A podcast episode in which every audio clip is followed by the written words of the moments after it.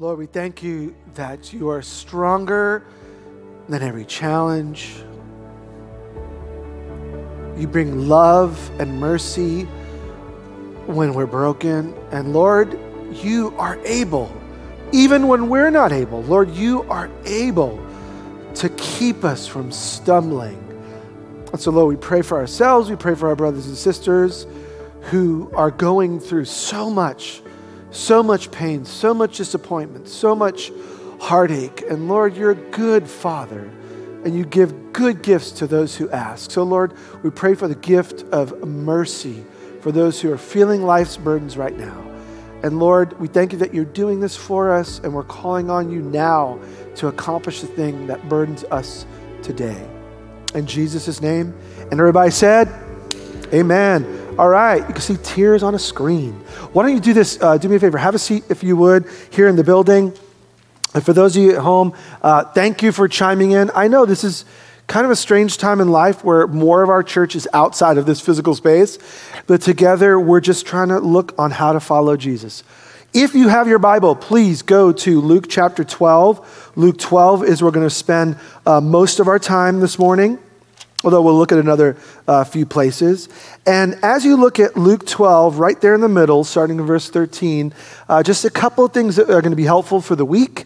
Uh, if you're a part of our church family, uh, we're meeting here in the building at 9 and 10 and now at 11. And just to let you know, good news, uh, we are adding a noon gathering starting next Sunday. So 9, 10, 11, 12, please. Uh, it's, it's like making chips. To keep eating the chips, you, you keep the factory open. I just called you a potato chip, and I, I repent. Okay, you're not a potato, you're a nacho. Uh, whatever you are, we want, we want you and your family to come. So tomorrow morning, give you a secret. It's no longer a secret. 8 a.m. is when we open up all of the gatherings. Find one, come, make it a part of the rhythm. You're like, Jose, I'm going to come once every six weeks to make room for everyone else. Shame on you. Come now, and we will just keep adding them because we value time in God's presence together. All right? So you could do that tomorrow. Just don't scalp and sell the tickets. That's a sin. If you sell your Eventbrite, you, you, you've broken a rule, a law, and God will find you. All right. Now we're starting a new series today. It's called Living Generously, and it's really an extension uh, of what we've been talking about. We've been looking at what was called the Sermon on the Mount. We've been looking at the way of Jesus. And we took months to navigate what it means to really know Jesus and follow him, like in detail. And we got to the end and that's what really launched this series. This one of the final words that Jesus says, and I'll we'll put it on the screen for you, was in Matthew 7, 12. Don't worry, stay in Luke 12. That's where we'll be. Jesus said, So in everything, do to others what you would have them do to you, for this sums up the law and the prophets. Everything Jesus just told us. What happens when my relationship breaks down? What, what happens when I'm dealing with anger? What happens when I'm dealing with fear? What happens when I'm worried about my future? Jesus says, You want to you wanna do the whole Bible? Here it is. Do to others what you would have them do to you. Live an others centered life. And so I thought what would be really helpful is to drill down on the others centered life. Now, the others centered life is mysterious, living generously is clear. what we're saying is, Jesus says, live for the good of someone else and if every one of his followers, if everyone in this room, if everyone watching lived with the good of others in mind, how different would our world be? The trouble is, we mix up what I'm supposed to do, what I'm supposed to focus on, what I'm supposed to have, and what you're supposed to have, which takes us to what Jesus uh, said in, in Luke chapter 12. Let's just look at it, starting in verse 13, and we want to see where this is going to take us. Someone in the crowd said to Jesus, Teacher, tell my brother to divide the inheritance with me. And Jesus replied, Man, who appointed me a judge or an arbiter between you? Then he said to, notice, them, I think it's the two brothers, and then everyone listening, watch out. Be on your guard against all kinds of greed. Notice it's not one kind of greed, all kinds. Life does not consist in an abundance of possessions. Uh, Jesus here is going to deal with two people who are wondering, how come I don't have all that's mine? That's really the issue. Someone in this, in, in this situation, someone had left money, an inheritance. Could be a mom or a dad, could have been an extended family. And there was trouble between the brothers. Hey, wait a minute. I deserve more. And notice the parable. Jesus tells a example story. This is not necessarily a true story, but an example story for a really true truth. And let's just look at it. Verse 16. The ground of a certain rich man yielded an abundant crop, and he thought to himself, What shall I do? I have no place to store my crops. then he said to him, This is what I'll do. I will tear down my barns, and I'm going to build bigger ones, and there I will store my surplus grain. Then I'll say to myself, notice the I, you have plenty of grain laid up for many years. Take life easy. Eat, drink, and be merry. I, I, I. Verse 20, Jesus says, But God said to him, remember, this is an illustrative story, you fool, this very night your life will be demanded from you. Notice, he built a bigger barn and God didn't take his barn. He said, Your life is over. Wow. Then, who will get what you have prepared for yourself?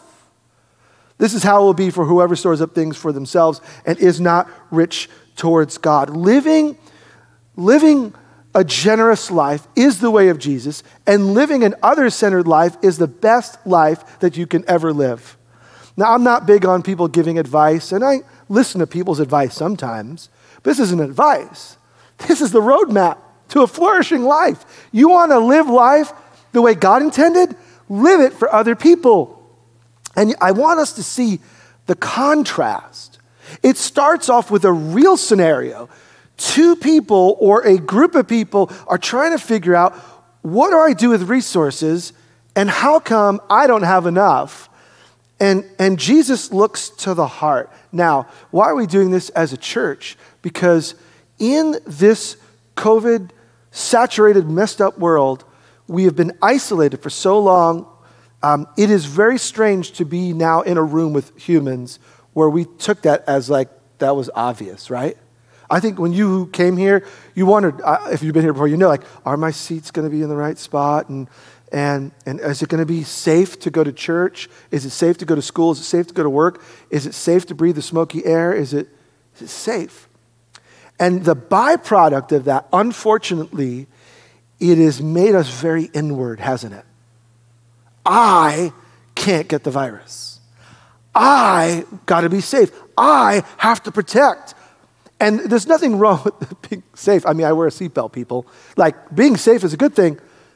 But I think seven months of it has distorted us to live so inward, and it's not our fault. Look, you didn't say stay at home, everyone else said stay at home. You didn't shut everything down, everyone else shut everything down. But the byproduct is we're now so focused on us, I don't even see you. I don't even see you. You've become secondary. What's important is me. And this is not the way of Jesus. So here's what I want to do lay out a way for us to be the countercultural people who actually live for the good of other people and model out yes, we're safe, but we don't live in fear. And yes, things are weird, but I care about you. And what would it look like if everyone in our church was on their block the other centered family? What if we were the people that were like, I'm really looking for my physical neighbor, and whatever they don't have, if I have it, it's theirs. Th- this is the way of Jesus. So, as a church, here's, here's what we're going for. Whatever we're preaching on, whatever we do as a church, gets run through this grid. I'm going to put it on the screen for some of you visiting, or you've been newer to the church, you may not know it. But this is what drives everything our budget, our staffing, our resources, our energy. It's together we are learning to follow Jesus, love one another, and share the good news. This is our heart because we want everyone to experience life in Jesus. everyone on the planet. So, how do we do that? This is our how. Together, we're going to learn to follow him. Thus, a series on generosity. We're going to learn to love one another, which means I care about you as much or more than I care about me. That's love. If you've ever fallen in love, it'll make you do the goofiest things. You really love someone and you realize, I, I don't care, whatever, whatever it is, whatever it is that's important to you is now important to me. Genuine love. And we want to share the good news. Jesus had good news to, to a family that had money messed up. He wanted to set them right. And sometimes that's a hard word. Um, I think about generosity just this week. I mean, like literally this week. On Friday, a, a buddy of mine, Dean, who goes to our church here, through his business, he uh, joined a charity golf tournament, and, and he, through his business, purchased the, the, the foursome. And so the money was used for the good in, in the city of Beaverton, where he lives. And that's a good thing, right? So through his business, he's generous, thinking about others. That's wonderful. Using your business for the good of others, that's a good thing. And then he had three other spots he was golfing, and he invited me to go out. And I, we, had, we laughed so much that I went home with a sore throat and thought, oh, forgive me, Jesus, because I got to speak on Sunday. It was so, it's Fridays are my day off. It was so much fun. I went home so tired but elated, and I got a tan, thank you, Jesus. And, and all that, you know what? I had nothing to do with it. I, uh, Dean was just kind, he was kind enough, he's probably mad that I'm saying hi, Dean. Um, he was kind enough to invite me. He could have invited anybody, he invited me, and I'm grateful. Um, and, and yesterday, so uh, COVID makes you start doing interesting things. I'm, I like to cook, and so I'm, I'm, I'm like, I've, I've, I'm an expert at pasta. I'm I'm gonna use the word expert because I, I make my own pasta and I love that, but, but then I like bread too. Maybe you're not into that, but I like, I like bread and pasta.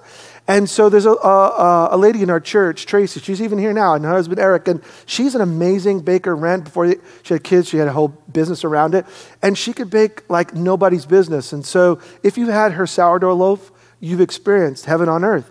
And so she's been kind enough, and she's given us bread. Uh, one time, just had a box of her pretzel rolls delivered to our house. I'm telling you, it's like gold. I am not sharing until this series. And, and, and you know what? I said, I want to learn how to make it. And so, what you need, I didn't know this, is you need a starter to make sourdough. And I didn't know what this was. And so, we went over her house last night. She was generous enough to give a part of her dough that is growing on her counter right now and a PDF to show me step by step how many grams of flour, how many grams of water, and how often you do the thing and the thing and the thing, and you fold and you twist. I have all, I have all the steps. And then on top of that, she said, and if you have any trouble, just text me and I'll walk you through it. You see, I say living generously, immediately you think you're going to raise money. When living generously has everything to do with money and everything to do with skill and ability and calendar and care. And so, what we're saying is in every area of your life, we want to be the people who grow in what it means to live like Jesus. By the way, Luke 12, when we read it, in light of the life of Jesus, should frighten us. The guy ends, and he doesn't realize his life is going to be required of him. In the story, God does not take away his stuff. He says, Your days are over, and you didn't know it. And now, who's going to get all that stuff you were living your life for? You missed an opportunity. You could have been a part of them having good things. And you, Interesting, he didn't build a second barn. He tore down the good one and made a bigger one. And what Jesus says is a contrast to his life. How much did Jesus end his life with? Nothing. He didn't waste his life, he didn't waste his resources. Jesus is able to use everything that the Father gave him, everything. And at the end of his life, a whole movement of world changing happens because Jesus invested his life and used every resource for the good of the kingdom of God, in contrast to the man with the barn. You know what he ends with? A sad tale of a rich guy who died and someone else got it all. Now, this is a on purpose. A parable is usually on purpose radical and emphatic, and it's supposed to freak you out a little bit. You know, it's supposed to scare you a little bit into waking up to the reality. What's the reality? Look at verse 21. This is how it will be to everyone who stores up things, notice, for themselves and is not rich towards God. Do you know it's possible to use things well and be rich towards God? And that's what this series is all about. Is that balance. And what was imbalanced, if you read the text, just read it. In English, it's five times. In Greek, it's eight times. In there, he says, I, I, I, I, I. Everything in the parable, me, me, me, me, me. Nowhere is he saying, wow, and with this abundant crops, think of who I could feed. I should store more so that I can relax and I can sit around and eat, drink, and be merry. And it's God's heart for him to enjoy life and for us to enjoy life and yet, and yet not be strangleholded. Strangleholded. That's not even a word. Strangleheld by this thing called money, riches, more. And I want us to grow in this. Two thoughts for this morning. This is just the foundation. We're going to build on it over three weeks. We're going to use a phrase over the next three weeks that could be a template for you, no matter whether you consider yourself rich or just starting out. You're struggling in your finances, you have abundant finances. There's a small grid that you can use. And the reason we're doing this now is this is the first week of our communities, our fall session. Over the next seven weeks, we're going to navigate these first four weeks we want to navigate together and talk about it. So you can take this discussion guide, whether you, when you leave here, you can click on the website and download it. If you're in a community, you're going to talk about these things. The first question we're going to ask is, what are you buying in bulk because of COVID? This is a really good question. What are you afraid of running out of? If you're online and you want to do that right now, what are you f- afraid of running out of other than toilet paper? Because we've already we've been there and we've done that. We've already hoarded that. What are you afraid of running out of? We're going to talk about this as a community, and that seems scary. It's not scary, it's liberating when you realize I'm not the only one struggling. I'm not the only one struggling when it comes to using God's resources. All right, two things that are huge. Number one, God is generous. If you want to have a biblical framework, a Bible mindset of resources, it doesn't start with us, it starts with God. In the beginning, God created. In the beginning, God makes. And he said it's good. And then you read on to Genesis 2, and then he, he makes men and women. And by Genesis 3, men and women are made, and God gives them the whole garden and says, It's yours. Eat it. Till the soil. Enjoy. It's yours. Everything is yours. God's design from the beginning was for us to receive good gifts. He is good. And if I start with a framework that says God is stingy, God is holding back, I'm going to miss the heart of the Bible. God is generous. Is this how we see everything? Think of the Bible. I'll give you a few examples. Psalm 24, 1 and 2. The earth is whose? The Lord's. And how much? Everything in it, which is, by the way, the world and all who live in it. For he, God, founded it on the seas and established it on the waters. God has no limits. This is so encouraging. When we get this right, when we recognize God as creator, then I realize I have no limits. Now, this is going to sound like an infomercial. Frankly, it is not. It is the Bible. If I belong to Jesus and Jesus owns it all, how limited am I? I have no limits. There is nothing God cannot do through me. There's nothing God cannot do through you. You, you say, well, I'm like a student in high school. Yeah, there is nothing God cannot do through you right now because God has no limits. When we get generosity wrong, we think it's about the future and we forget it's about now. God is with us now, which means I can live generous right now. People always make the fallacy God, I will, if you would just give me, I would fill in the blank. And I think those of us who have prayed that, I've prayed that, have found out, you know what? Proportionally, you know who the most generous people are to local churches in America today? it's people with a smaller income. People with a smaller income in churches in America today give more proportionately, percentage, than people who have more income. Now, you look at the dollars and think, wow, they gave a million dollars towards that building or that university. Well, they're a billionaire. It's like me giving 20 bucks. Proportionate giving is often, you know why? When we have few resources, we realize, man, God, without you, I can't do anything. Over time, we become like the person with the barns. This is, I'm talking about Jesus loving people. I'm talking about me. When I realized, like, oh, I got an abundant crop. Hey, look what I can do with that. Nothing wrong with enjoying, nothing wrong with spending, nothing wrong with saving. You know what the problem with the guy in the story is? He tried to save too much. That's weird. I was taught since I was a kid make as much as you can, save as much as you can. But the third part of that, and that's a John Wesley quote, is give as much as you can. The problem with the guy in the story is he actually thought he needed more. He saved too much, and God said, Oh, you missed it. I am generous, and I want to use you to show how generous I am. Everything is a gift from God. James 1:17 says every good and perfect gift is from above, coming down from the Father of the heavenly lights, who doesn't change like shifting shadows. God is a generous God, and he doesn't change his mind. He's consistently generous. By the way, it may frustrate you. God is generous to people who don't love him. Do you know God is as generous to people who don't love him as he is to people who love him? It's his nature. He wakes everyone up in the morning, he gives everyone food to eat. And as a matter of fact, what's frustrating to Jesus people is God, why do you bless those who curse you? This whole psalm's about that. God, why don't you be fair? I'm a good guy. Bless me. And God's like, oh, you haven't figured me out yet. I love everyone. I'm generous. It's who I can't, I made them.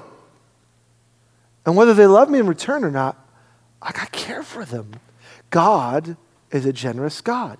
So the second thing we need to get is God's people. God's people are called to live generously. And it's a response, it's a direct response.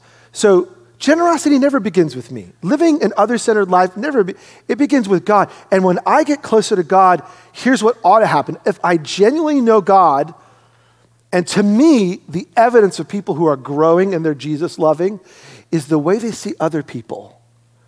And the way they see all of life is the opportunity to live for other people. And it's a response. Now, you say, Jose, you keep talking about generosity. What are you talking about? A helpful, little definition. And, and I didn't start with this, but now's the time to lay it out. It's not the only definition. I think it's a good one by a guy named Chris Willard in a great book called Contagious Generosity. Quote Generosity is at its core a lifestyle in which we share all that we have, all that we are, and all that will ever be or become as a demonstration of God's love and a response to God's grace. I want to tease that out. Generosity is all encompassing, where we share who we are now, who we will be in the future, as a response. God's been gracious to me, therefore, God's been loving to me. I want to be generous towards you. This is a small but massive distinction. And please hear me. If you're not there yet, that's okay. We want to grow into this. The moment I think anything belongs to me, I will cap my generosity.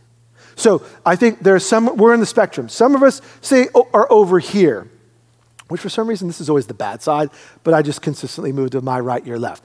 Okay, I'm over here. I struggle. I struggle with trusting God for anything. I don't even know if I'm going to make it. I can't think about living generously yet. Some, some are there. This is a word for you. God is generous. You can be.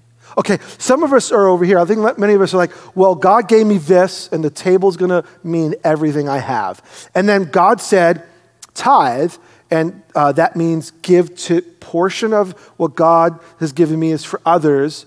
Uh, some would say 10%. If you were a Jew living at the time of Jesus, it was more like 30 some odd percent. Another story for another day. Come next week. Uh, the, the tithe for the people of Israel was more than 10%. That was one of the tithes. But That being said, a portion. So uh, I make, I make, you know, $50,000 a year is uh, all in. And so a portion, say 5,000 or 3,000 or 2,000 or whatever it is, that's God's. And then this is mine. And I would say that's almost true, but it's not. According to Jesus, according to the Bible, it's all God's. So God is asking and inviting me live generously with portion, but notice every bit, the amount that He's given us to pay a mortgage or rent, that belongs to Him. So I should think about where I live and how much I spend on my housing because it's His. And what we eat and how we recreate and, and what we do for other people, all, all of this is belonging to God, not God's portion and the rest is mine. And, and then some are on the other side and they've got the secret, which is no secret. God's generous, therefore I can be generous. And I know many generous people in this community that wake up and get giddy about giving things away. It's like joy. It's, it's like, this is wonderful. I know people who work hard who don't have to work at all because they're trying to give away more this year than they gave away last year. This is ridiculous. One, one person says, I want to build a barn and sit and do nothing. And someone else says, I'm following Jesus, so I want to make as much as I can. I, I, I know people who live on a small portion of what they bring in. And if they can give away 50%, 60%, 70%, they're absolutely ecstatic. Now, I will tell you this if you think you will get there by saying, God, give me more money, and in the future I'll be generous, you are sadly mistaken. It's those of us who've learned to be generous with little that are made faithful over much. This leads to all sorts of questions. Why, even though I want to be generous, why do I lean towards greed? or maybe I'll just, I'll, I'll ask questions of myself. Why is it that I want to have a heart that's like Jesus, yet I struggle to trust God to give me enough for the future. Notice what Jesus says next. We read through verse Luke 12 verse 21. Look at verse 22. Then Jesus said to his disciples, right, right after saying, This is what's going to happen to anyone who's selfish and not generous towards God. Then Jesus told his disciples, the rest was for the crowd, this is for us. Therefore, I tell you, don't worry about your life, what you're going to eat, or your body, what you're going to wear. Matthew places this in the Sermon on the Mount. Luke connects it with this illustrative story of generosity. What's the solution? It begins by not worrying about my life. Why wouldn't I be so worried about my life? Because God is a generous God, and God can give me everything that I need, and I can let go of what belongs to God and trust Him that if I need more, He'll give me more. And then if you read the rest of that passage, go to the punchline, verse 34. We'll put it on the screen. For where your treasure is, there your heart is also. I'm going to bring it back to the story we read at the beginning. There's a couple of brothers worried about how come I'm not getting more money? How come I don't have more of my inheritance? And Jesus, through all of these words, says the problem is not your bank account, the problem is your heart. And if you will let God look at the heart and deal with this at the deep, the heart is not your organ in the Bible, it's the deepest place where you think, feel, and act. If you will let God remotivate and reinvigorate your heart, then you're not going to be worried about your inheritance. You're going to see all as belonging to God.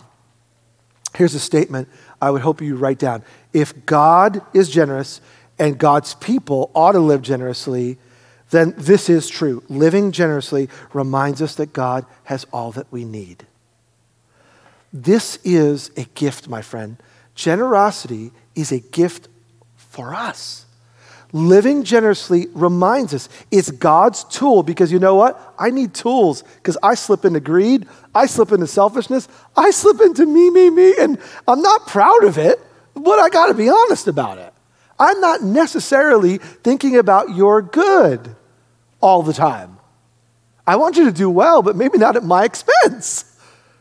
But you know what? Living this tool of learning to live, love others, do to others as you have them do to you. This is actually for my good because it's freeing me up from greed. So, generosity is what God wants to do for you, not from you. This is not about, like, why would God want to take away things from me? No, generosity is about what God wants to do for you. He wants to create in you this ability to trust Him. And when I get this right, I could say this with confidence I'm more free. When I'm living generously, I'm actually more free. I'm more joy filled. I have a more balanced perspective. And if I'm overly generous, if that's even possible, if I'm overly generous, you know what it will do? It'll put me in a place of dependence. Like, God, wow, I actually gave away all that. And now I realize I, I kind of need a little too. But what is the father going to do when kids live that kind of, Dad, I, I shared my lunch. Dad, I gave what you gave me. If you're a human parent, what does that do when that's seen in your child? I mean, brownies, unlimited brownies. That's my go to. You know, like I want to give a child who says, I want to release it for someone else. So let me ask you, how many resources do you have right now? Don't give me the number. How many resources? What, what resources do you have? You say, Well, I'm a high school student, I don't have a job yet. Well, you have, you have something. You, remember, this is not about money. Do you know you have time to invest in other people? Do you know you're good at things that other people are not as good at? Do you know you may be good at a subject if you're a student and you could find another student? Now you got to do it all through Zoom these days, but you could find another student who's struggling and invest some of your time, oh, God's time, to help that struggling student. You could, you could be an encourager rather than nitpicking uh, the things that you see that aren't good about other people. You could actually be someone who finds the good. What if we did this? Find the good in everybody. You know, there is good in everyone, minus the devil. There's good in everyone. What if you found the good in someone this week and said, I'm going to highlight the good and I'm going to speak the good? That's living generous. You're being generous with your words. It's why I used Dean and Tracy as examples. Because it's one thing to write a check or to donate something online, but most of us have capped our resources by what's in our bank account. Notice, until now, I didn't say anything about your bank account. Living generously reminds me God has all that I need. And so every moment is a gift, every resource is a gift, every subject in school is a gift, and we can use those gifts. And when we get this in balance, you know what happens? We realize we have actual unlimited resources. Nothing will be kept from you when we and we grow into it. So if you're feeling a little down right now like, "Oh man, I haven't been good at that." No problem. Start today. Start today. This isn't a point the finger moment. This is an opportunity to say, let the next four weeks drill some truths in your soul that will affect the way you think and feel and live and spend. For today, though, we want to respond. We actually, and the reason we're putting worship for us on the back is we want to respond in saying, okay, God, I've prayed to you, I've called on your name, I've poured out my heart to you, I've heard something that's true. Now, God, enable me to live this out. So here's the driving question that I hope will influence the way we worship. Are we willing to grow in generosity? Are we willing to grow? Um, Jesus is challenged to those, to that family. I'm calling them brothers, but I actually don't know. Um, that family, I, I wonder if they were willing to think differently. And so that could be the challenge. For you, generosity has more to do with your money it is about money, but it's about all of life. Are we willing to grow in this? And then if we are, let's, let's respond with words and actions that are worshipful. So if you're here in the building, I'm going to invite you to stand. And, and you at home, can I invite you to do something? Please don't click off and say, okay, okay, message done, on to brunch. You know, uh, I want you to lean in. Maybe take a different posture. If you're seated at home, maybe that's stand up. Um, if you're standing up for some reason, maybe that's kneeling, whatever it is. But here in the building, I'm going to invite you to stand because it, it puts us in a different place. And sometimes when I'm physically doing something different, my mind's more alert to say, okay, I should, I should respond differently. And we want to ask God to grow us in a heart and in a mindset that is other centered. So I'm going to pray and then we're going to sing actual prayers. These songs are now prayers that we can make our own. Lord, we want to live like Jesus. We want to live a life that at the end, everything is utilized. Like every moment, every encounter, every every dollar, every meal is useful to grow people and invite them into your loving, good care. So, God, yeah, we've blown some money, we've wasted some money, we haven't thought about it the way you think about it, but, but we're coming back to you like children saying, Father, grow our mind, grow our heart, so that you can grow the way we see everything that belongs to you. And Lord, this week, we invite you to shift the way we see everything so that we can live generous lives. We pray this and we worship you because you want to form that in us in Jesus' beautiful name. Amen. Brandon and McKenna are going to lead us in worship at home here and bring us to the table in a few moments. And I pray this next season will be life changing and that the Spirit of God will speak directly to you because you've chosen to worship the King. Let's do that together.